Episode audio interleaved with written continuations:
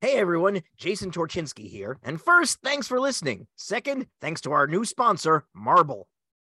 Marble? We got we got a rock to sponsor our podcast. no, David, Marble with a capital M. It's the only all-in-one app for managing your insurance policies and getting rewarded for it. Okay, all right. Well, I have a bunch of cars that's uh, I think they're all probably insured, so this could Hmm, help. Probably not, but Marble's great. It's fast and it's easy to set up as it'll put all of your different insurance policies in one place for you. It's free, which we love around here, being cheapskates, and it will automatically alert you if your rates are going to increase, probably with some kind of really loud sound. Once you set it up, you don't have to do anything as it does it for you, like a robot trained to monitor insurance. And you get marbles, which you can redeem for rewards or use to donate to charity. A marble spewing robot. Whew, that sounds great. How many marbles did you get from it? I got, let's see, carry the two, 900 marbles. Uh, what do you do with that many marbles? I just put them all on a Target gift card. Okay, what'd you do at Target? What'd you get? I got a big uh, crap load of Hot Wheels. I assume for uh, your child. Yeah, yeah, sure, for my child. Hmm, oh, okay. Well, anyway, um, okay, that sounds good. I like Hot Wheels. Uh, where do I sign up? So you just go to joinmarble.co slash autopian and you start adding your policies. And not only will you be supporting this podcast, you will also get rewarded just for being a real adult and keeping on top of your insurance. Joinmarble.co slash autopian. Is that right? Yes, David, that's joinmarble.co slash autopian. And they're tying it all in together. So if you own a Vin home, you got your Vin charger with your Vin car, you get discounts to go to Vin Wonders. They're like promoting it. It's a lifestyle. It's like a, a Mick lifestyle. If McDonald's like created an entire universe, it would be like this.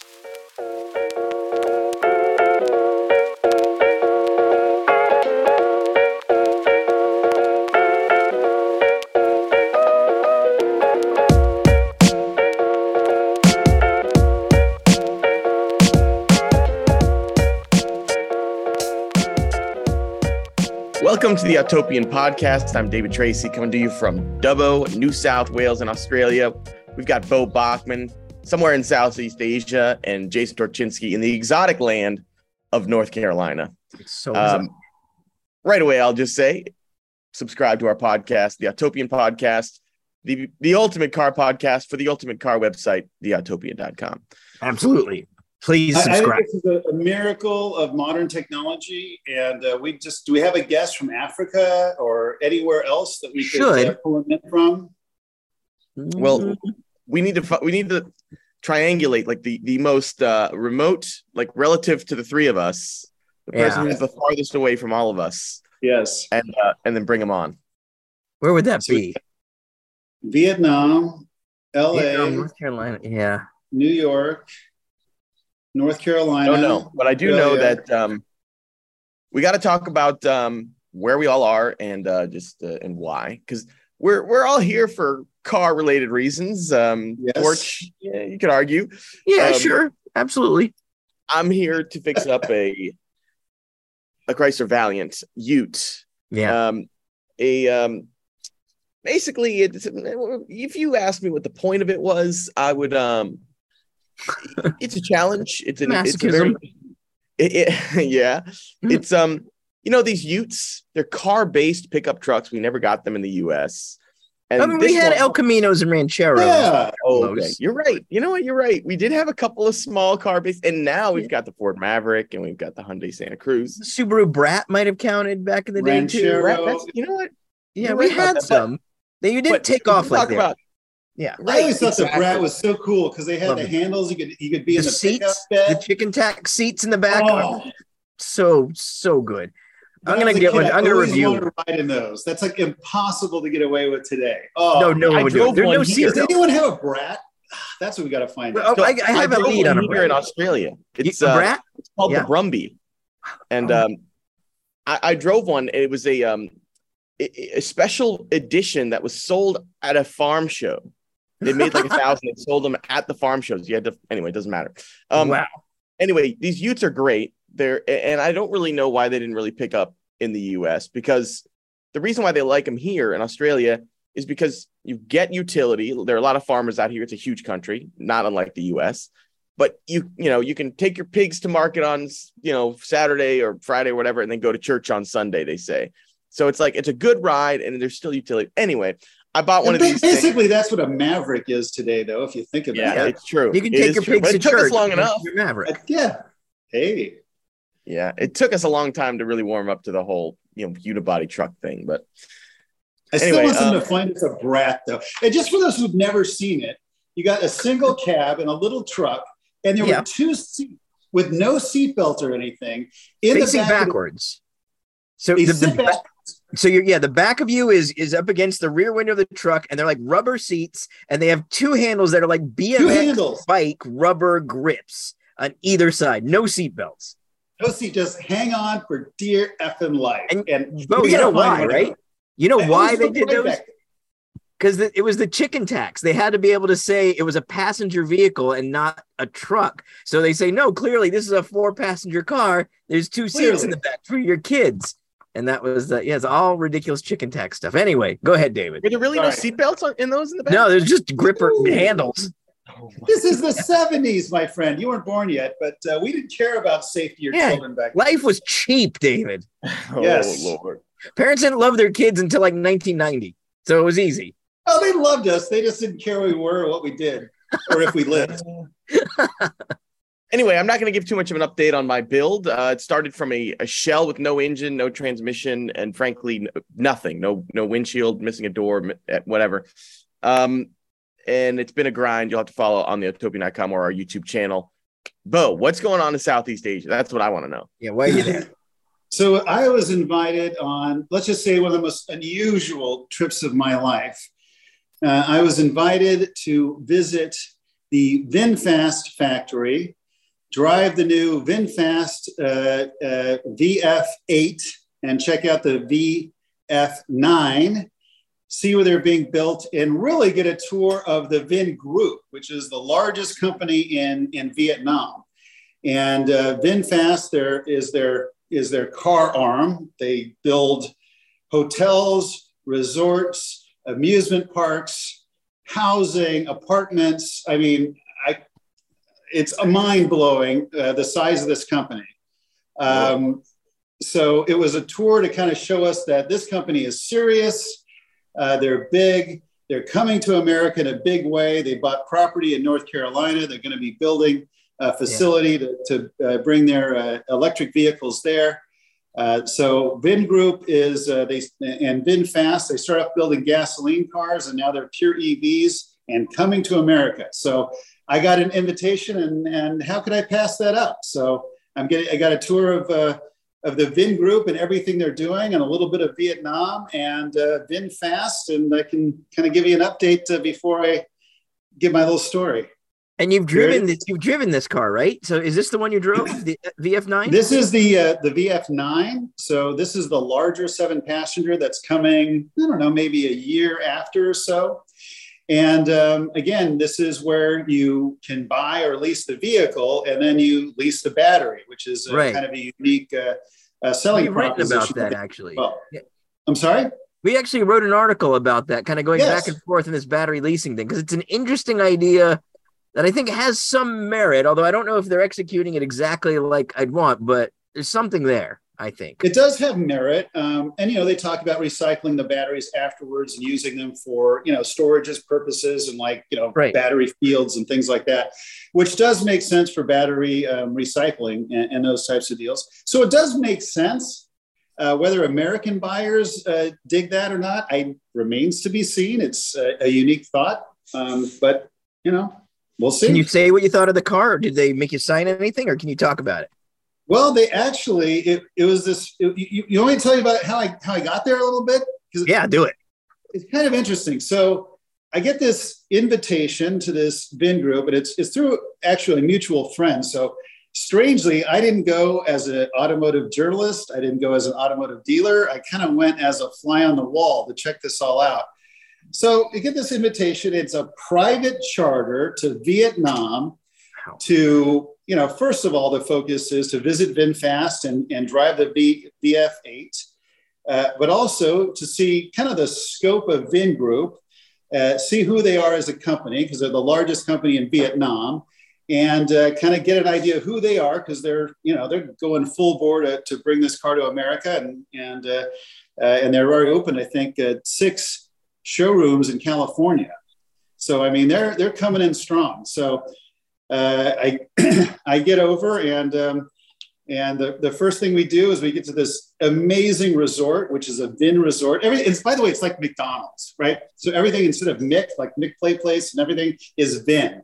So wow. this is like a, a Vin resort and everything's Vin, Vin, Vin. So this is like feels like Vin a Disney owned GM kind of maybe. It, it that is a really interesting way of putting it. Yes, it's like it, it, there definitely is a Walt Disney esque element to things, but they're also home builders uh, they, they're building schools.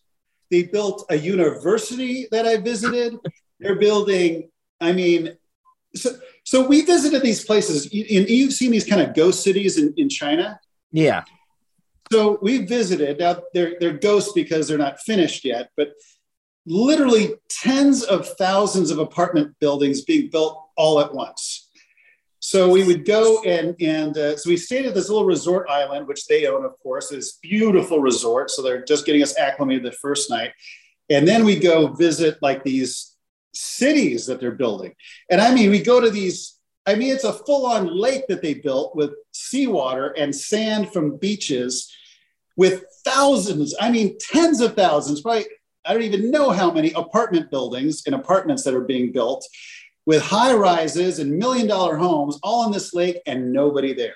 I don't understand how that works.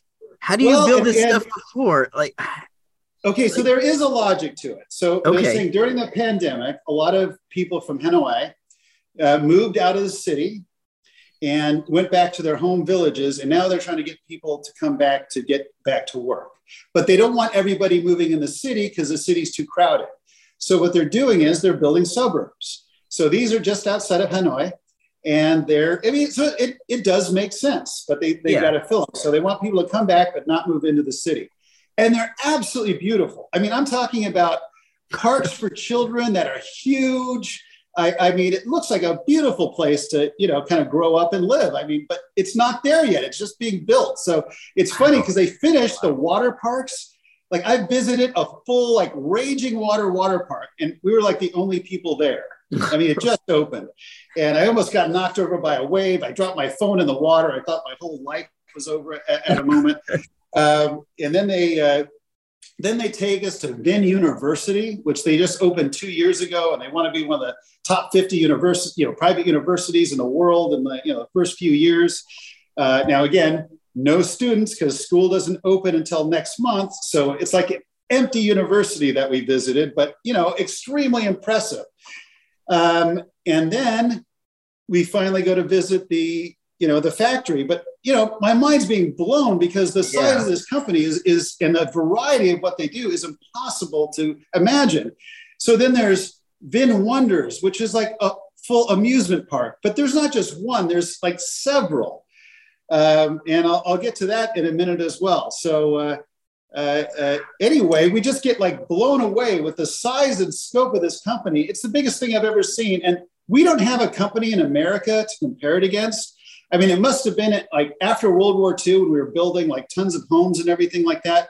Uh, it must have been like that combined with Disneyland. Um, yeah. Just, just insane. So, uh, and extremely impressive. So that was kind of get some urban planners who might be watching this to let us know is the ideal way to design a city is you build your water parks first and then fill everything in after that because that feels that feels right to me well i guess it is you know they, they show that it's already there for people to move into because it, it's yeah. beautiful like and very attractive. Oh yeah look at uh, this. Wait, did you see something like this? This uh, vin wonders. Did yeah, you see the that. turtle? Yes. The giant turtle. I, I did not go to the giant turtle, and, and, actually, the last place I was on was on a an island that they own with five resorts, with this Vin Wonders on it, with its own aquarium, its own zoo, its own like crazy shows and everything. Five Maybe resorts. The cars were there too. Did you see the cars? If you scroll down, it, David, they had the actual Vin cars there also. It's like an see, so they're promoting yeah. that right there too. and they're and they're tying it all in together. So if you own Yeah. a Vin home, you got your Vin charger with your Vin car. You get discounts to go to Vin Wonders. They're like promoting it. It's a lifestyle. It's like a a Mc lifestyle. If McDonald's like created an entire universe, it would be like this. Remember Celebration Florida? There was that Disney plan community. Yes. Oh, probably David- most similar to like Disney World would be the closest thing. It, and, it, it- and if Disney also built like a hundred thousand apartments. Jesus. What were you saying, Yeah. David? Jason, Yeah. I don't know. It- this is maybe a parallel that's not quite right, but does this remind you of anything? Uh, the uh, the whole building a resort uh, and then tying it to cars and giving discounts and all that kind of thing Yeah, wait, why is that familiar? The- gives off some KDF. oh. God, yes. Oh yeah, the last time this was tried, yeah, was the KDF, the Strength Through Joy uh, facility, and the Germans were doing it in World War II because you had your KDF wagon, and then there were the KDF resorts, and everything was like uh, together. Mm, You're right. That is the darkest possible interpretation, David, but it is Yeah, kind of close. I wouldn't put it, it wasn't that dark. But the idea of like building this sort of utopian world for citizens, and we're going to make the cars, Yeah. and then you'll have this like resort to go to, and it's You're right. Because the whole tagline of Vin Group is to, and I, I'm gonna I'm gonna mangle it here, but to pro- provide a better life for the Vietnamese. I mean, yeah. Then it changed now to promote a better life for people. So now they're venturing from helping just Vietnam to now helping the world through electric vehicles. So that is their motto, and what they're trying to do is improve the lives of the Vietnamese people. And to their credit, it would appear as that though that is what they're they're doing and working and completely investing in. So the money that they they earned uh, in their in their first uh, outing, they're now reinvesting in the country and doing everything they can to promote uh, Vietnam. So, So what is it about electric? What is it about electric cars that it, it, it sort of allows new players to Yes. enter the industry in a way that before, you know, ICE vehicles were. I mean, look, the last like major car company that built gasoline cars was what Chrysler in the U.S. 1920s. Like, uh like all new gasoline making their own engines and everything shit when would that Boy. be well, that's Uh, the last American. It was a hundred years ago. It was a long time ago, but now, as the world you know begins to electrify, we're starting to see all sorts of new entrants into the country. Um, you know, American car companies and, and foreign car companies, and it the barrier to entry is less. Like I feel like you can like things are more componentized and modular. So it's not like you have to set up an engine foundry to get something started. It's it's easier to get into it, I think, than it used to be for Yeah, and the technology is available out there now, and uh, Yeah. yes, i- i- and people don't have the. I think they're open to new companies right now and trying new things. I think Tesla obviously approved that, and and you know they've earned a, a good reputation in, in what they've done. Uh, so it's uh, it is it's the it's the gold rush uh, and the the, the second wave of the car manufacturers. Because I mean, how many hundreds were there around at the dawn of uh, of the automobile, and this is the dawn of the electric automobile. Honda came pretty late, David. I'm trying to think of like uh oh yeah. They opened in Uh, '79, I think, in What? Ohio, Marysville, right? Well, yeah, well, I mean, even Honda, because Honda before. was motorcycles up until long after World War II, and I think their actual first car, that N6, the N, well, the N, like the the fi- the 500 and the 360, like those guys didn't come until Yeah, 60s. Yeah, because a lot came after World War II. But I'm trying to think right, you know, after World War II, you know, when, Car when was it? I can't recall. Yeah, the S500, well, the S360, I guess that was. I mean, it's early 60s for Honda, but they're maybe the most recent for the major ICE cars. Huh? That's an interesting question. Anyway, Yeah. No, no, lots of new players. It's um, it is exciting. Okay, so that is here, so I toured the the, the VinFast uh, factory, and I have to say, extremely impressive. They were talking about you know what companies from Germany came over and built them, yeah, but again, Magna was working with them. Yeah, yeah. Yeah, yeah, Magna, and I forget the the other German company, but um, uh, again, it is like incomprehensibly massive. And I took some pictures and videos, so hopefully I'll get a chance to share it. Uh, they're probably set up to build two hundred thousand cars a year in, in- initially. Whoa.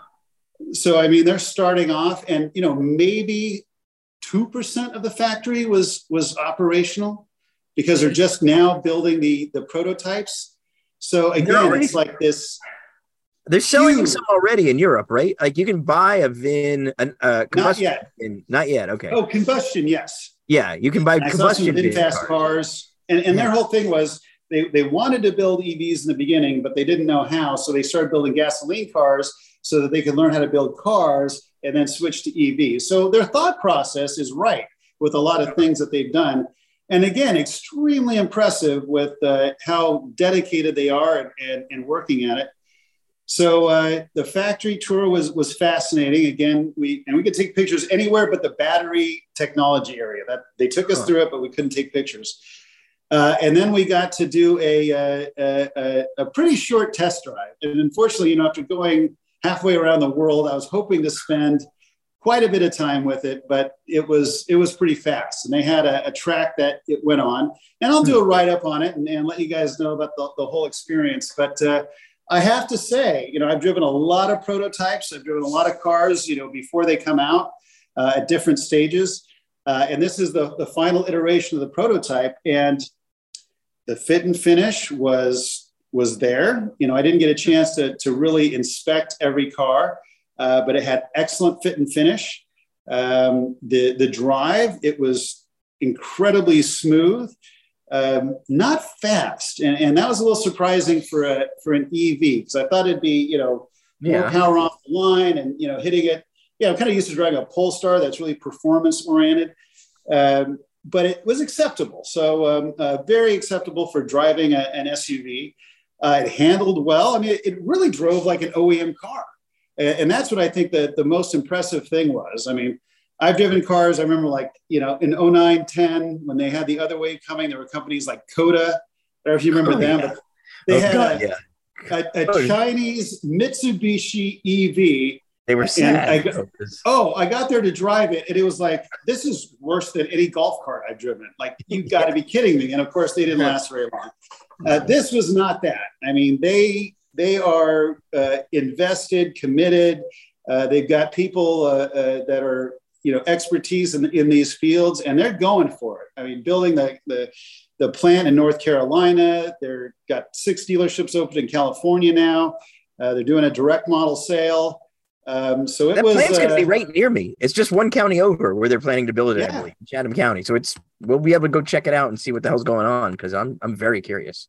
So they're hmm. putting mm. all their chips in, and uh, we, you know we'll we'll see if it's something that Americans would uh, uh would uh, uh, you know enjoy. I, I, think if the price point comes in quite a bit lower, because you know they're kind of going for that premium segment, and you know maybe 15, 20 grand less than a BMW or something like that. So, yeah. you know, I think they've uh, they they've got they've got something to go on. So there's there's something real. But the trip just kept getting kind of more unusual and weirder. And again, it's kind of that perspective of what they think American entertainment is, like Disneyland, but their own spin on it that just kind of mm. is just a little bit different from what we're used to. So I'll enjoy sharing some of the pictures and, uh, and videos from the trip because some of it just you can't explain in words because it's just absolutely crazy. So, oh boy, all right, wow, that's that's that's why I'm in Vietnam. that is cool. That is this. It's a company that's doing cars and resorts. Uh, that is that is pretty absurd. So yeah. we got me in Australia. We've got Beau hanging out in Vietnam. Uh, what's going on in um, North Carolina, Torch? Huge things. Every day is a new triumph, something new and unexpected. That's not 100% true. Uh, North Carolina is pretty much just holding holding fast like always. Um, I'm waiting. Uh, hopefully, we'll have new batteries for the Changli. That's one big project we we're hoping our battery uh, our battery sponsor Optima as we've been talking to them about getting some new batteries for the Changli, so we get that going again. I've had a lot of press vehicles uh, that I need to write reviews on. Uh, right now, I've got the Volvo, uh, the the C40, the EV one. Uh, I've had that one had the. Let's the be Jetta. honest, Storage. What's that? Let's be honest. Every press vehicle you get is just because you don't have a car that actually runs. Only you... partially. I, my truck does run currently. I put a new tensioner on the truck, so it does run right. fine. I could drive the truck. It is it is operational. I don't, so it's not just because of that. Partially. Uh-huh. Yeah. grinding through gears. Ah, Okay, all right. I It did. I'm, I, most of the times I shift, it doesn't grind at all. Like All right, most. Of the Okay, well, no, look, the Changli update is what we really needed. And, and, yeah, and know, it's gonna. We're gonna have a big Changli update soon. All right, so- acids. Yes. Okay, let's go through uh, some stories that did well this week on the Autopian. Um, uh, Torch, yours about KITT from Knight Rider. Yeah. Which is a show I do know for the record. Good. That's amazing. All right, So, yeah, today so- I learned that KITT from Knight Rider had a rubber shell and there was a VW powered one. What do you mean a rubber shell? Okay, so this is fast. Okay, so what I like about this is it's one of those ideas that seems so basic and stupid. It shouldn't be real, but it is. Like, so they do a lot of stunts with KITT. Like KITT, the whole point of that show on Knight Rider was that this talking Trans Am ran into shit and did stunts and drove around. They It had was a so limited sentient too, right? It was it was sentient. It had that dude who was the doctor in St. Elsewhere who did the voice. It was a sentient robot car. So it drove around, talked, and ran into crap. Oh now, oh my gosh, I had no idea. hold on, hold on. Don't get there yet, David. Wait, wait, because that's, Well, okay. that's the second part. Back So up, the first part up. is it- they all had a limited number of these transams because they were new at the time and they didn't have they only had like five of them. So to keep them from getting all beat to hell, they made they cast a rubber mold of the whole body and the car wore it like armor. So they would put like four or five guys would lift this heavy rubber black body, so put it right on top of KITT of the Trans Am, and then when they run into shit, it would run, it would bounce off this rubber body, and it wouldn't get all dinged up. So David, scroll down a little bit, and if you're watching Knight Rider ever. Look at look at actually yeah. If you look at this picture, if you look at the windshield, the times when the windshield pillar looks thicker, like it looks thick and it looks like the Mm. windshield is set back, that's when it's wearing its rubber shell. And so in the very beginning, Oh. they had a whole body shell and they had a new a nose. And then uh, Pontiac changed the look of the Trans Am and they updated it. And instead of making a new nose, if you scroll down, David, they they just thought screw it. And in the later ones, you can see it's very obvious there is no nose part of that shell. Like you can very much tell it's wearing something over it. So that I thought was amazing because it seems like such a basic idea. Let's just cover the car in rubber, and that's literally what they did.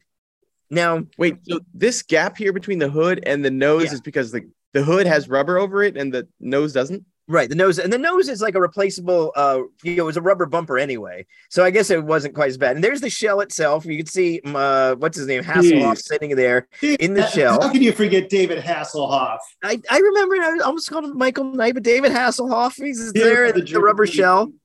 And so, okay, so that's alone, I think, is amazing because I've never heard of a rubber shell being placed over a car for anything like this. And then I learned whenever they jumped KITT really high or they did a really difficult stunt that was going to really mess up the car, they didn't use a Trans Am at all because the Trans Am was too heavy, too expensive. There weren't enough of them. But Southern California in the 80s, what there were plenty of, that were plenty rugged, were Beetles. They were everywhere. So they took one of these rubber body shells and scroll down a little here, David. And they basically, this is a Beetle pan. You can see the standard Jeez. Beetle front suspension. It's just they made like a sandrail style Beetle out of it with a tube frame body. Engines in the back there. You can see it's got a little snorkel for air intake. It's got KITT's wheels, a massive front overhang thing, and then they just hung one of the rubber bodies on it. And this is the car that they used for like the big jumps, the stunts, anything where it was going to really get worked over. It's just a Beetle under there, which I think is absolutely incredible. I love it. Now, Torch, you watched Knight Rider growing up, right? Sure, of course I did. I didn't ruin the Oh. appreciation of the finer things. Yeah. Yeah, I, I, I- I watched it like it's probably my favorite show at that time. You know, I watched every episode with bated breath and everything. Did you So ever notice anything off about KITT? No, but I think the I reason did. was TV was crap. Like old Yes. CRT TV, low, like regular definition TV with 525 lines, you could get away with so much more. When it's moving on the crap TVs, especially like ours, where we didn't even have cable for a while and you had antennas, you were lucky to see anything, frankly. I Well, think can you I get little- get away with it. I'll give you a little insider insider hint or a little, Yeah. little insider information. All the cars in these movies for Hollywood are like that. The Yeah. When I did Pimp My Ride, that's when I discovered how forgiving the camera is. You know, they say the camera adds 10 pounds to you, but it is so forgiving on these cars that they build in Hollywood is unbelievable. And the crap that you think you, you think you're, you're seeing some beautiful car on the screen. It is usually just a shell and a piece of crap, and you wouldn't believe it. I've been to these studios that build these cars, and we couldn't do it because they're done so poorly. We would be embarrassed. But the camera, for even on a high definition movie, you'd be shocked at how bad the cam the, the picture vehicles usually are. It's It's amazing. It's crazy, but it's amazing what your eye will forgive and Oh, not yeah. notice when you're you know lost in the fantasy of the show. But these cars are usually just crap. I mean, when you look at these pictures of the rubber body, it seems obvious that this car something weird is going on. But on an old TV, when it's moving at 30 frames a second, eh, No. I high def movie. It's the same thing. I'm telling you, if you freeze, well, take a movie with a car in it, freeze frame it, and you'll go, "Holy shit! Look how bad that car is, man! It- it's it's unbelievable." I also remembered you, you watched the Dukes of Hazzard too, I imagine, right? Of course. So almost every one of those jumps with their charger, when the thing lands, it almost always buckles in a way that looks like it is completely destroyed. Like if you pause it, it's like bent, and then you know they're climbing out of it, and it's just fine. Yeah, but yeah, no, no one gave a shit. It was fine. Rob- Yes. Anyway, I thought it was fascinating. I'd love. I don't That, think any of those rubber bodies. I have to say, like, famous car looks like looks like a Trans Am, but is a bug with a fake body. Oh, that's, that's not just a fake That's body, rubber. a rubber body, which just feels like it makes it even better. I love it. It is Yeah. better. Well, you know what? You've actually you've written some pretty great stories this past week. Oh, one of which, uh, one of which is a claim that you only need 50 horsepower to get by in modern traffic. Okay, now I should qualify this a little because I did do some. So the reason I say this is because I've been driving cars with about 50 horsepower for decades. Uh, my Beetle, when I was in LA, I drove it all over LA. That thing only made about 50 horsepower. Uh, I still have the Beetle, but my main go-to daily driver for years since I've been out here has been my Nissan Pao, which makes 52 horsepower. And it's fine. I have never had a problem where I couldn't do something or get somewhere because I have like a quarter the horsepower of an average car. It just doesn't happen. I can do 70 to 75 on the highway. People talk about they're afraid to merge. It's never been a problem. I've never not been able to merge in a 50 horsepower car. Now, I the weight of these cars is low. Both the Beetle and the Pao weigh about 1,800 pounds. So scrolling down in the article, I did do some math and say what that comes out to is about 30 some odd pounds per horsepower. So in a modern car that weighs 2,500, 3,000 pounds, I was saying like one 115 or so uh, would would get by, which again is tiny compared to today. But the thing, it's not fast, but it's also just not that slow. The 30 pound per horsepower thing, you're fine. It will work just fine. And people who say, look, I'm not saying more horsepower is bad. It's a blast. It's wonderful. But if you're saying you can't get by because your car only has or you're afraid to merge, that's on you. You absolutely can do it. I, I just, you know, I believe this to be true. Okay, I, I, I will uh, uh, agree with it in kind in one way, but I do have a couple of questions. Okay, sure. Yes. You're in North Carolina. I imagine things are, are rather flat there. Would that, would that be Oh no, we have hills. And keep in mind, I was in LA almost 20 years driving. I was going to get at that Okay. because, like, you know, like the 405, the hill there, like going, you know, uh, from the valley to LA, like Yeah. that would be my concern, or the grapevine. So maybe it's not horsepower, but what's the torque? That's the minimum to go with it because I got to get up that hill. And I've been in a car or two that man, I struggled to get up that hill. And that was free. So, other than the hill, I'll agree with you. But what about that hill? The grapevine is an unusual case, and I have driven my Beetle in the grapevine, and I do remember struggling to make 50.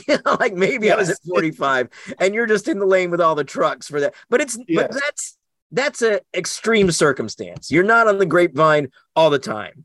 And I just I even Okay, with that in mind, In the yes. valley? the valley 405? i don't ever remember i don't all those years of driving I, I can't think of a time where i felt genuinely like i just can't get where i need to go because of all these hills. Uh, there's certainly steep hills in the even in like the silver lake hills or the hollywood hills there's certainly some of those crazy ass hills that are so steep you're just not going that fast up them but you don't really want to because it's a residential neighborhood and they're narrow. Like I, it's just never been an issue.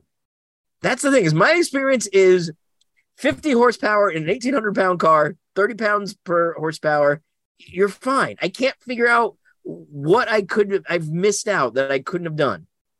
I think I, I think for most um, driving scenarios, it's probably fine. I mean, this is like having a an F one fifty Raptor that ha- has 190 horsepower, um, yeah. which you know is you know that's a 5,700 pound truck, right? Less than 200 horsepower. That would be a little rough, but for most people, it's fine. It, it, it's like the problem is like if you build a car around its extreme use case, which which is what automakers do. You know, they yes to, to certify a car for a certain tow rating. Um, you know, it has to be able to do it. it has to it has to have these certain attributes. The downside to that is most cars are overbuilt for most applications. Um, and you know, people aren't buying 50 horsepower cars. They're just not. But they're not even available. Engine, you're not you like your engine when you're not revving it of maximum whatever. You're not making its maximum power all the time while you're driving, are you? So, like, is it possible that many people are driving around using, making about this amount of horsepower in just their day to day driving anyway? Oh, no doubt. No doubt. Like, depending upon the vehicle, like, you can look at highway cruising horsepower numbers and they're like 20, 20 to 50 horsepower. You, you know, you not me. 30, I'm always 30 to my horsepower, man. I, I, I, I, am not a cruiser, I guess. You know, it's the acceleration really that you that you'd really yes. miss. But yeah, like if I can't go steady. fast, I want to feel I could go fast at least from a you know from zero at the red light to 60 or whatever the speed limit is. Uh, that's that's that's my chance to like have a little bit of fun. I, I, would also argue on a light car with low power, you feel like you're going faster and you feel like you're that's having true. Like yes, you're, I drove. Yeah, I drove the uh, Mighty Boy, Suzuki Mighty Boy. Oh yeah, yeah. Thing, it makes like 20 horsepower, but 500 cc's, right? Yeah, but you feel because it's tiny and light, you feel like you're tearing ass because you're revving key, high. And actually, the the key to making this work, obviously, besides the, the low curb weight, is the manual transmission. With an that, automatic, it doesn't work at all. Yeah, that's actually a good point because both yep. all the cars I've driven 50 horsepower or less have been manuals. I know, and I've driven a Pao that has the automatic, and it is a different situation. That's actually a good point. Yeah, an automatic okay. will suck from it. Yeah. Next story of yours. Yeah. Is about how a Ford apparently oh, did yeah. all the hard work that led to Chrysler's minivan, the revolutionary. Yeah, this is a, a heartbreaker for Ford. This is an amazing story, I think, in a lot of ways. And I think part of it was well known. And the part I reported on here was something that was new to me. So, all right. So Lee Iacocca was at Ford. He was, you know, of course, father of the Mustang and all this stuff. And one of the other projects was they wanted something called a garageable van and it was a project called the Ford Carousel, which was to make a small van. This is the part people mostly know about. It, this was using the same drivetrain as the Econoline. So you had front engine, rear drive. Packaging wise, not necessarily ideal for what would become a minivan. But what I and then the story usually is they talks about the carousel and then they talk about how Iacocca grabbed his team when he was fired from Ford and went over to Chrysler. And from there he championed the minivan that became like the Chrysler Voyager, the Dodge or Dodge, Dodge Caravan, all of those things that really saved Chrysler's bacon in the 80s and those were front wheel drive minivans. And the packaging wise they were great because everything was up front, everything behind that front wheel was available for flat floor room. What I didn't and by realize, the way, can I just can I yes. just note what, what's being shown here is it's quite a homely vehicle. It it kind of reminds me of a bulldog, like this flat face, kind of ugly, but maybe a little bit cute in a weird, well, ironic way. Let's yeah, that's interesting. So this this thing you're pointing out, Beau, is uh there's a it's called the mini. The next one up. Yeah, the next one, the next one, go up the next one because keep going one more because it's okay. So the Mini Max was a project at Ford that came parallel to the carousel, but a different team, where they were actually using the Fia, uh, the Fiesta platform from Ford of Germany, front transverse front wheel drive package, and they were building these things called mini maxes, which was like a little van, so short, stumpy hood, tall. But the Jeez. basic layout was what went to Chrysler. And this first version that Beau's talking about, let me describe it to you because I think it's amazing picture like Mustang 2 style bumpers, stacked headlights. It all feels a little Mustang 2 ish in vocabulary. But Beau, I don't know if you're seeing this. The key to this one is look on the side of that car. What do you see there? There's a graphic that goes up all oh. the way oh. across the side. So for you, you just listening, eagle? picture yes it's a little squat small van but the si- and it's kind of like a deep orange copper and then in gold is an eagle that has its head by the right by the front fender and extends all the way back to the entire length of the car like these stretched out wings and i think that's uh fantastic You know so what else is interesting about this picture? I don't ever think I've seen a concept car with a custom paint job like this before. that's a like good a- point Graphic? That seems so odd. It does seem, yeah. Now that you mention, maybe the Firebirds did, but but this is a minivan, which is also kind of crazy. And then later versions of it, they got you know they made them a little tidier and a little less uh, crazy looking. But fundamentally, what makes this interesting is this is a front wheel drive minivan. They were considering putting them as like a, a Pinto. And if you look at this picture, David, scroll up a little. So there's a picture of the rear. That floor is flat. There is a ton of room in this little thing and it's got a mm-hmm. tailgate that like folds out into a ramp. Packaging wise, it's great, and packaging wise, it's very close to what Chrysler ended up doing. Chrysler was smart and put a sliding door on the side, which this didn't have. But I'd never seen these before, and I didn't realize just how close to the later Chrysler vans Ford had actually done. And apparently, even a prototype was was stuck away in a warehouse that the when they moved to Chrysler they had access to. So Ford really did the heavy lifting. It feels like for what Oh. became Chrysler minivans. I've never seen these uh, uh, concepts before either. I think it's fun that Ford's releasing so many things now, or maybe I just never saw them. But I remember my father really lamenting this when you know Chrysler really took off and had the minivan. He's like, "No, we, Ford had that all developed. Lee had the whole team. The whole team left and took the whole project with them. And of course, Yep. you know they were selling like hotcakes. And and uh, you know we were trying to catch up with an Aerostar a few years later. So yeah. yeah, it And Aerostar was rear drive too, right? The Aerostar wasn't even front wheel drive, I don't think. That's right. Rear wheel drive. You can get it with It a stick shift, drive. which makes it cool. Yeah, I drove. Yeah, You know, I am Star. I am a proud owner of the that that first Chrysler minivan. Technically the the refresh, but the same platform, the same, Yeah. you know, the first minivan. Uh first minivan. It's not really true, but yeah. Yeah. Um, and I have to say it really is a triumph. I mean, in It so is. many ways, it is such a great vehicle. And I totally get why in the 80s and 90s everyone was buying these things because they're so small. Like eh, here's a picture of my- of my on screen. The packaging So is so good on it though. Like it really is a big empty box after those front wheels, and then you can do whatever in there. It is it is extremely well packaged, and that's why these things work so well. Well, if you're a normal human being, you commit to yourself when you're young that you will never drive a minivan no matter what happens in life. and then if you have more than two kids, uh, if it happened like like my family, we, we took a vacation. My wife took a vacation, rented a minivan because there was nothing else available, and went, "Oh, geez, this works." And They're so much better. so good that you can't pass it up if you got these kids and utility and need to do things, even though it's horrifyingly ugly and non-cool and you know all that kind of stuff. Although Are they really less cool than a modern SUV though? Is a Look at this thing. RAV4 or a CRV is a are they any cooler than a modern minivan? And I just don't think they are. Like No, get the damn no. minivan. SUVs are the are the modern minivan. Right. And they don't do it as well. They're high. don't. They The don't have sliding same door- room inside. Yeah. The sliding door is a big deal, especially in is. city. Otherwise, you're just going to get door dings. You're going to have to leave notes on Yep. cars because your eight year old, you put a dent in, you know, Alexis. It's not worth it. Yeah. Get a minivan, sliding doors. They you know, make- Yeah, I, I agree. anyway, the problem with minivans is that once they're about 10 years old, they're completely useless because nobody wants to use minivan for their kids because it's not safe. But anyway, all right, moving on to the next story. Yeah.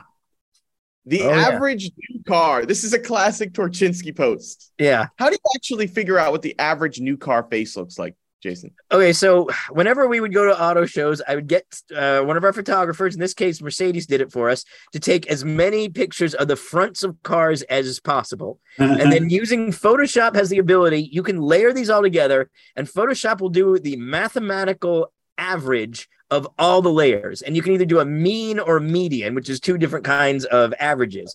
But what this gives you is generally a sense of what's so basically, the stuff that shows up over and over again will be more prominent. And as a result, you get an idea of what the general look of cars are right now. And I've been doing this. I did it in 2014, 2017, 2018, and then now. And you can see it has changed. And what we are looking at in 2022, I thought actually it looked a little bit like an old Jaguar, like a one of those early 2000s Jaguar uh, XKs, a little bit to me. But you've we've got we're back to a wide grill. Headlights have kind of moved up into the corners, still fairly rounded. Um, you know, uh, belt lines have gotten a little higher. It's interesting. It looks like when you just look at this average car, it looks like an average car, and you can, it's interesting to see how it's changed. I'll do a Now, similar. is this a car car or does it no SUVs? Correct. Yeah, I did this separate. These are just car cars, uh, Okay. sedans, sports cars, whatever. And I'm going to do a separate one for SUVs and trucks. And I bet we're going to see uh, pretty big differences in SUVs and trucks because I bet we're going to get a lot Yeah. more aggressive grill kind of treatments. But it's just to an interesting just looks like a. Mercedes. Well, and Yeah. ba- badges are prominent now again because we've seen Yeah. a strong circular badge in the middle of the grill that a lot of companies are playing with. And I think part of that is to hide things like radar emitters and cameras. And the the badge just becomes a convenient place to stuff that things in there without without it looking weird. Yeah, it's interesting. So average car looks average. The average car looks average. There's the big shocker. It's Big, Here's the big, insight here at the Autopian podcast. yeah, Yeah. exactly. yeah, Uh, exactly. all right, let's. We need to talk about some airstreams, but to do that, we're gonna have to bring on a man who has written the most popular post in Autopian history, Matt. Matt. Humphrey. You around, Matt? Hey, everybody. I waved, which I realized does not work on a podcast. Hi, everybody. Uh, We can describe it. Matt extended his arm and his hand flopped back and forth seductively. There you go. Uh, I just want to, before we talk about Airstreams, I want to talk about family mobile since we're talking about minivans. Earlier on, the question was who remembers a brat? And I remember a brat because my parents owned, when I, I was taken home from the hospital in a Volkswagen Beetle, like a lot of kids. Uh, back in the early 80s, and they thought it was not a good family car. And so somehow the family car they ended up with was a Subaru Brat. It's good. Yeah, And that's a much wiser choice. I mean, we lived on the beach, basically, or really close to the beach in uh, in southern Texas, and so it sort of made sense. And then they realized, like, okay, that was like I would sit in the middle between them, basically, or on a lap. And then they decided, okay, well, that doesn't make sense. And so the next move was an Isuzu Impulse because my Well, parents are super car. weird. Wow, It's funny, you know, I brought my um my kid back from the hospital in a VW Beetle, an original Beetle in 2010, also. So that's still a tradition. But we did not move to a brat, which is I I would love to hear the conversation your parents were were having when they decided "Mm, let's get something with instead of two seats that could be dangerous with a back seat, let's just do something with just one seat instead. No, I think, teach them how to hang on. You know, they'll I think learn to it's- they yeah, learn survive. They, they, they went to the dealer and they were li- they brought Matt and they were like, "What car should we own?" And the dealer said Brat, and that was that. No, Yeah, there we go. exactly. They said brat for a brat. I like the idea that my friend, my parents went to a dealer. There's no way that they, because they, my parents rarely had money, so it was definitely like a friend or someone had to have had it. Like once I, I went home, I went to college and I borrowed their car because my car wasn't running so well, and my old Escort. And I came back and I was like, "Where's my car?" And they're like, "We traded it for house paint. Someone's gonna paint the house," and they took the car. Traded it for house really paint. Random. Trade. That's like some gift of the Magi shit right there. Oh my god! Yeah. Wow. very O Henry with my parents and cars. So, anyways, uh, I have we've we've moved on in life. No airstreams, yeah. So, uh, you know, it's funny. I I love RVs like a lot of people, and Mercedes is actually at the big RV trade show uh, right now, and, and we'll be bringing back a bunch of really great posts since he was telling me all about it. And you know, we we share an affinity for RVs and campers, and uh, I I have thankfully, by being a journalist, which is just a great auto journalist, which is just a great racket, I've had a chance to drive some of the kind of more interesting RVs, and I really like the Class B RVs. Which Class C's are if you think about like a like a Ford Econoline with the bed over the top, the really big ones. Those are those are sort of Class C's. Uh, class A's are the like big like tour bus style uh, RVs generally, the big flat front, usually with an engine in the back, although not always. Uh, and then Class Bs are the more van based ones that kind of keep the van shape. So, like a, a Mercedes Sprinter or the Ram ProMaster are the two most common ones here uh, in the US. And so um, I've driven these Airstreams. The Airstream, vert, like the Airstream Interstates, they're Class Bs, which are based on Sprinters, are super, super nice, but they're also insanely expensive. Like they're like $150,000, $200,000, $220,000. And the problem is they're only, they're clearly designed for retirees because they only ever have sleeping for two and they only ever have like sometimes they have a third seat in them but there's only sleeping for two. It's like not ideal for someone with a family but the fit, colostomy fit, bag holders too in them. Colostomy bag holders. Oxygen tanks yeah 16 places for for golf uh, golf bags, a thing for a rascal. So I was like originals dispenser. Yeah. Okay. Exactly. Exactly. and so I was like, I was like, oh, I would never like I love it, but I would never pay that much money. But then on the lower end of the market for some of the RV stuff, they're not really that well built.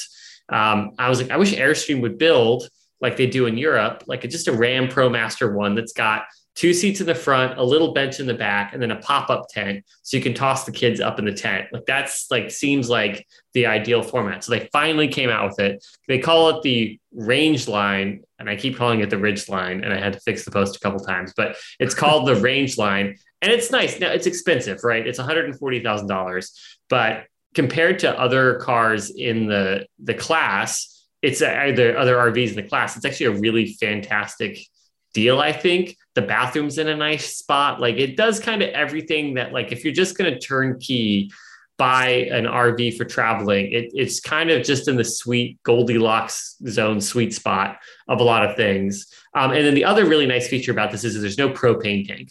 Um, I really don't like hmm. propane tanks in RVs. They're fine, but it, it's it's not a great solution.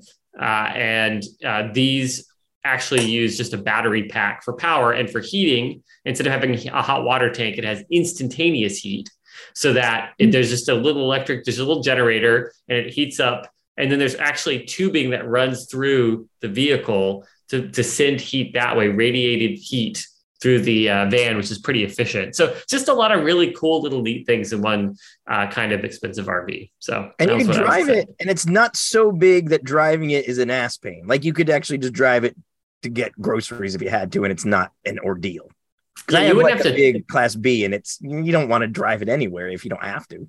Yeah. No, you have to like tow a. You see a lot of RVs now towing cars. Like you don't want to tow a car. Like it's no fun. No. So this this you can having driven a few of these, you can you can drive them to the campsite and then drive them somewhere else if you want to. And you know this because it's front wheel drive, which is the nice thing about the ProMasters is you get a really low flat floor and a lot of room, similar to the minivan discussion. Like you actually have a lot more room with these uh, front engine ones, although the Mercedes ones are a little bit nicer to drive, uh, admittedly. And the transits are, are, a little bit nicer to drive. But, anyways, RVs. I love RVs. I could do this for like people six hours. Love RVs. RVs. Oh, man. I mean, every I, story we read about RVs, you know, people seem to just love reading about them. They love, uh, I assume it's partly kind of the ad- adventurous nature. It's kind of similar to why people love overlanding. And it seems yeah. like there's just a lot of potential for someone to offer from the factory some sort of like VW California type thing. It seems like yep. someone's leaving something on the table. What do you think about that? Beau? You, Beau, do you think th- that's a, a, an area where there's demand that maybe is worth filling? Oh, this is a sore spot for me. Why is that? Oh, well, we saw the transit coming. Actually, Jason, that's how we met. Is we did that's the right. transit Skyliner. I remember that. That's just, a, that's a fine know, machine. Yeah. Concept as this jet, this like limo type vehicle, but we had actually, ironically, partnered with the old CEO of Airstream.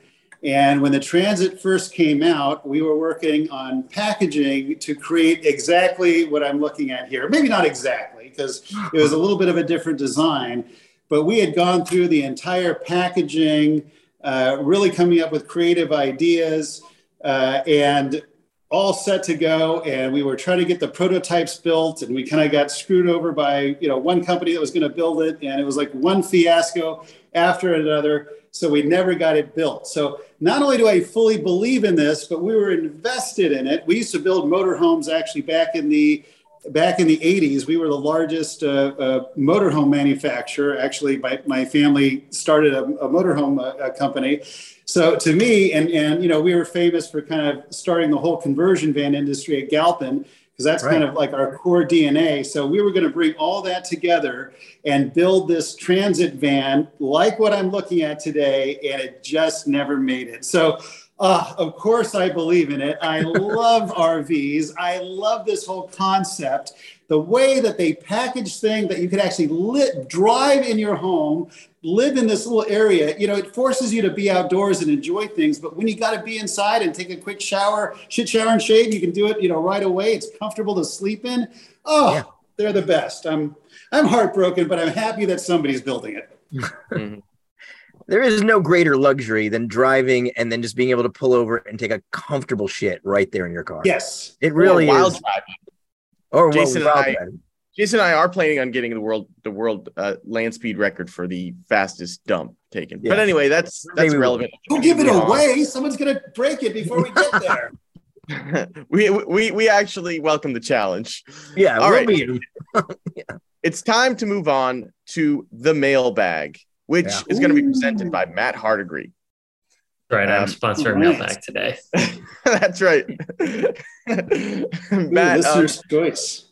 We asked a bunch of readers for questions, and uh, what they come up with, Matt? We got some good stuff here. So this one, this one, I think David, everyone should have have responses for this. So this is from Eric Ortiz on Twitter. He asked, "I want to free up some space in my XJ, or hmm. assuming. Jeep XJ." So I'm considering a tire carrier. Some rear bumpers with tire carriers look good, but they could be pretty heavy. A hitch mounted tire carrier could be a lighter route. Since space is only an issue for road trips, what would you guys do? Start with David. Oh, you, well, David. Tripping, if you're road tripping, you definitely do need a spare. I'm actually pro donut. Unless you're going off roading, I'm, pro, I'm actually pro donut spare because um, I just I think they're funny and they, they take less space. But assuming you don't like donuts, um, then yeah, get don't put it on the roof. A lot of people, a lot of G people will just throw the tire on the roof. That's not a good solution. It's an it's an aero drag problem. It's a center of gravity problem. It's an accessibility problem. It's just don't do it. Get some some kind of uh, actually what you should do is get the factory rear spare tire carrier, which is hen's teeth, extremely rare. You may never find one, but if you do, it's like this cool tubular thing that comes off the bumper and it looks right. So just search long and far for this uh, factory XJ tire carrier. That's the it, answer. It swings out and then you can lift the tailgate, right? That's exactly right. Yep. I have an alternate solution that I just think looks cool and is hardly ever done on XJs. And that's this was big on Land Rovers, and that's the hood mount spare, which I think like Arrow, you're gonna have a problem, but I do think it has a cool look about it. Like if you, I don't know how depends on how tall your tire is also, cool but I just think sure. hood spare is cool looking. Not super practical. If you have to lift that hood, you're gonna have to take the tire off because it'll be a pain in the ass. But nobody's doing it, and I think it looks cool. What else you did? You think no, David? David's shaking his head. That's not the end, but that's, yeah, that's what, I. What I... well, I got nothing here. What else we got? All right. So uh Here's a question from Walter McGinnis on Twitter. Fellas, talk to me about when I'll know it's time to sell a vehicle I just use as an appliance for transportation. What am I watching out for? What milestones should I not pass before the value plummets uh, to DT noticing it? Assume I have other fun vehicles, so no sentimentality, just the Subaru Forester of their discontent. What are they? So when they should sell it? Like at when, what point? I have I have one strange answer and then and then I'll uh, uh, you know see what you guys think as well. Uh, the market is still insane right now. There there is still uh, trade-in values, car values are the highest you know still in, in history. They've come down a little bit, but it is an unusual time in the, in the car business right now. So if you got an extra car that you don't need that's an appliance, now's the time to sell it uh, if you, but the, the, the key issue is the replacement of it. So if you can replace something, right now is an unusual time to sell an automobile. Uh, with all they're doing to crack down on this economy, it's going to start. Um, it's uh, values are going to come down on used cars. So I see used cars starting to creep down in value. So I don't see them going up again anytime soon. So I think we're going to start seeing the market continue to go down on used cars. Uh, used cars are going to become somewhat affordable again. Late model used cars are going to continue to rise in value, in my opinion, because we have no off lease cars. So we're going to have a shortage of newer used vehicles for years. But older used vehicles, I believe the values are going to start coming down on. Now, as far as when a value loses or when a car loses its most value, you know, driving off the lot and those things, well, we used to have rules that applied, but everything's out the window right now. Huh. It, it is a completely new world and a new market. So uh, I think new vehicles are going to start holding their values uh, for a, a, little bit longer period of time, as well as recently new vehicles. So anything 2018, 19 should actually hold their values in 20, 21, 22 vehicles will hold their values, I think, pretty strong for the near future, unless something really goes crazy in the economy. But the older used cars, I believe, are going to start tapering down. So that's my big picture economic without the individual, okay, here's what a car normally does on a depreciation scale. So anyway, that's my industry outlook perspective. And you think tw- you think 2018 is kind of the cutoff before 2018 values will start going down. Like what counts as like a newer I, I picked that a little bit out of the blue. Um, and it's probably closer to 2019, certainly 2020. 2020 is when we started getting a true shortage. So 2020, 21, 22, and probably half of 23 will be very short. So we're, we're you know, a, a, huge millions of vehicles that normally would be in the used car market that won't be there. Millions. That's a lot. So there's going to be that shortage. And, and certainly from 2020 on, uh, but 2019, where we still had good production, eh, and 2018, I think those values will, will, will come down some, but mm, but not as strong as as maybe the older ones. So that hmm. that's my opinion. my junkers are going to start losing their value. I'm I'm a little concerned about that. You what? My, so my older cars are going to start losing their value. Huh? I, I need to get rid of them ASAP. None of your cars. No, had, yes, you do, but none of your cars had value. That's the problem. yes you got to start somewhere. You can't start at five dollars. You know, it was really interesting. I remember like when things were really going nuts. That even the like completely wrecked vehicles from like you know that the body shops were buying, those skyrocketed in value. It's like nothing in the market was was a deal anymore. And uh, it's you know even junker cars you know went went up forty percent. So yeah, maybe there is something there, David. I don't know. So yeah, instead of uh, uh, you know a hundred bucks, you could get a hundred and ten. Heck yeah, be rich. Uh, wow. All right, what else we got, Matt? All right, from Palmetto Crafter on Twitter. If you could do it, I don't know epic, if I answered that question, by the way. That's a, no, no, that's a fantastic. That's a fantastic. That was answer. that was the answer. If anybody's wondering, yeah, I have nothing yeah, to add to that. That's world. a great answer. No notes. He yeah. knows. yeah. uh, if you could do this is from Palmetto Crafter. If you could do an epic group cross country trip, where would you go and what vehicle would you choose? Starting with Jason. Cross country in America, I guess you mean? Yeah, presumably okay. in America. What vehicle would I? Choose? I would want. If it's going to be an epic cross country trip, I want it group to, group cross country trip. Group cross country. So I get oh. it. I got to pick vehicles for everyone. Either you pick vehicles for everyone, or you're all in one vehicle. I think it's one vehicle with a bunch of people in it. One vehicle, but so okay, so a lot of people to fit in a vehicle okay, I would want something weird and big and roomy. Um, you know, like default answer would be like a VW bus, but that's too played out. But you know what I've always wanted to drive? Beau actually has one.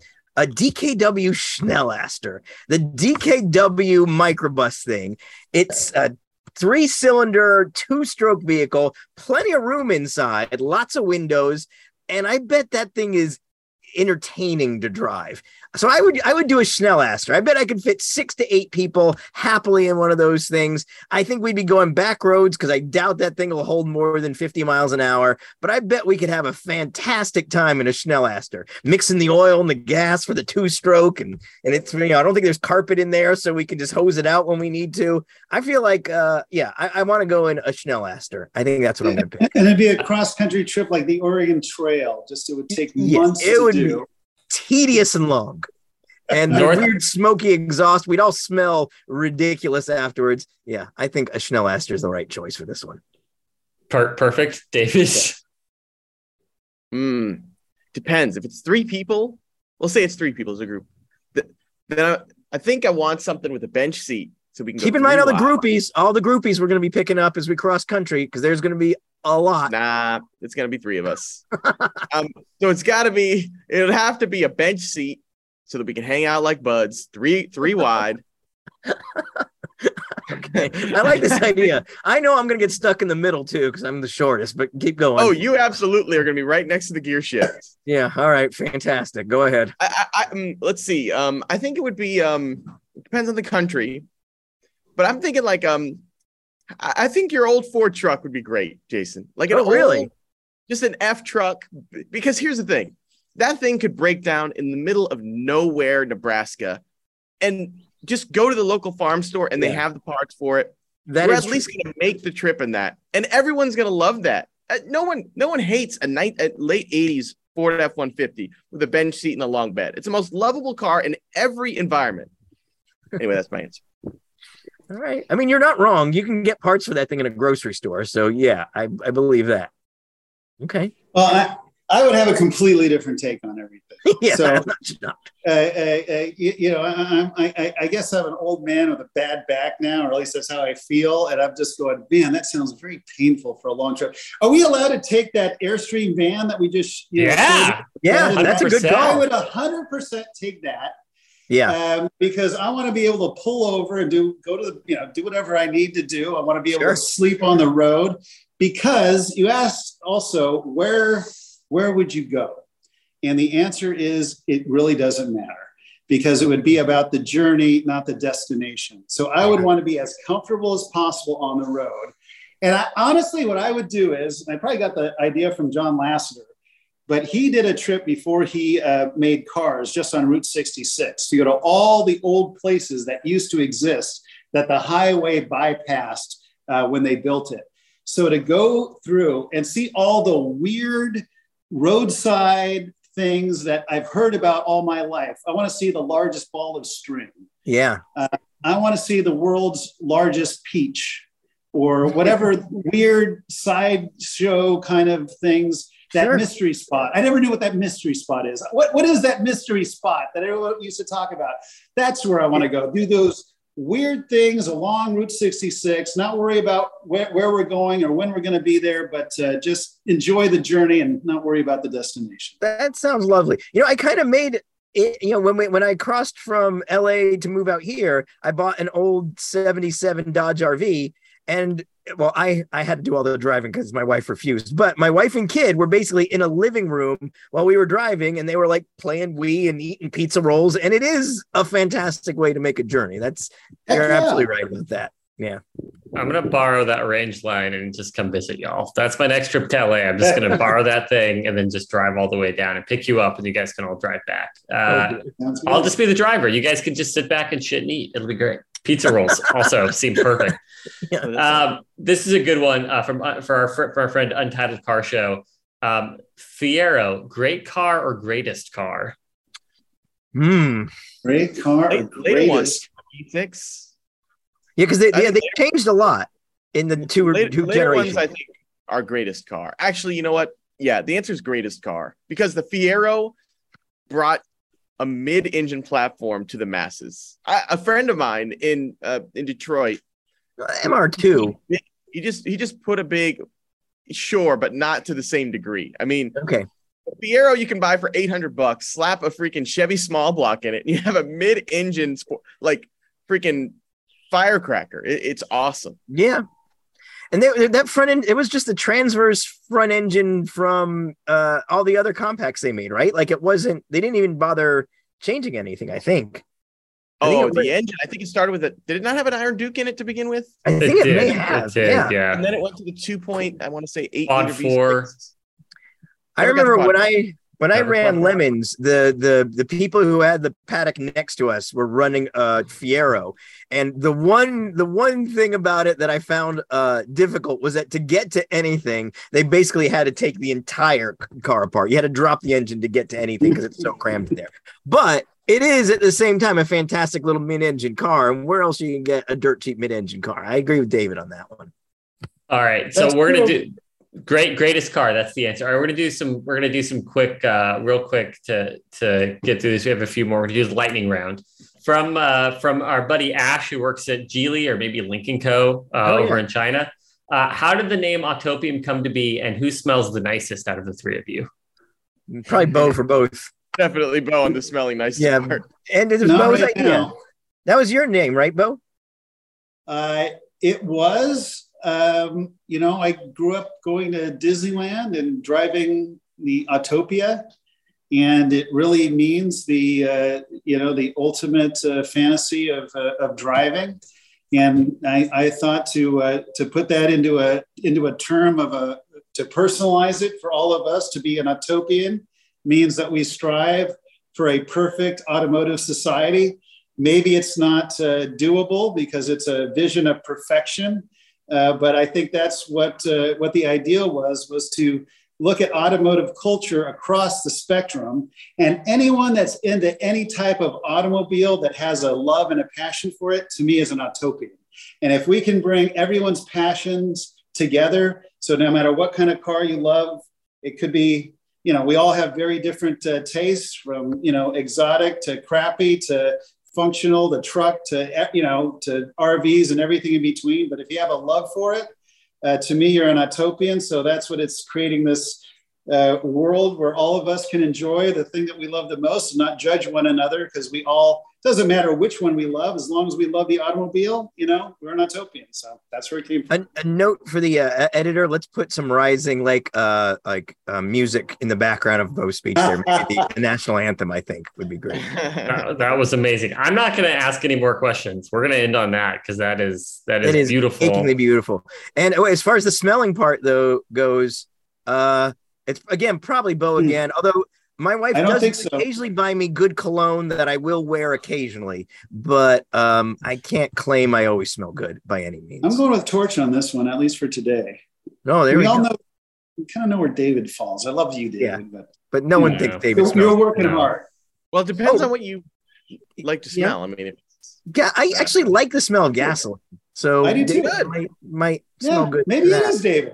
Yeah. Yeah, maybe, okay, maybe let's give it to David. What the hell? Yeah, fast orange. He smells on a good day. He smells like fast orange. that's true. That's okay, we're going with David. We're going with David. right, yeah, I'm comfortable with that. Oh, one one bit of Autopian name trivia: the logo was inspired and the first versions from the uh the Studebaker Avanti badge. So there's there's another little Oh. bit of something fun. Yeah. That's cool.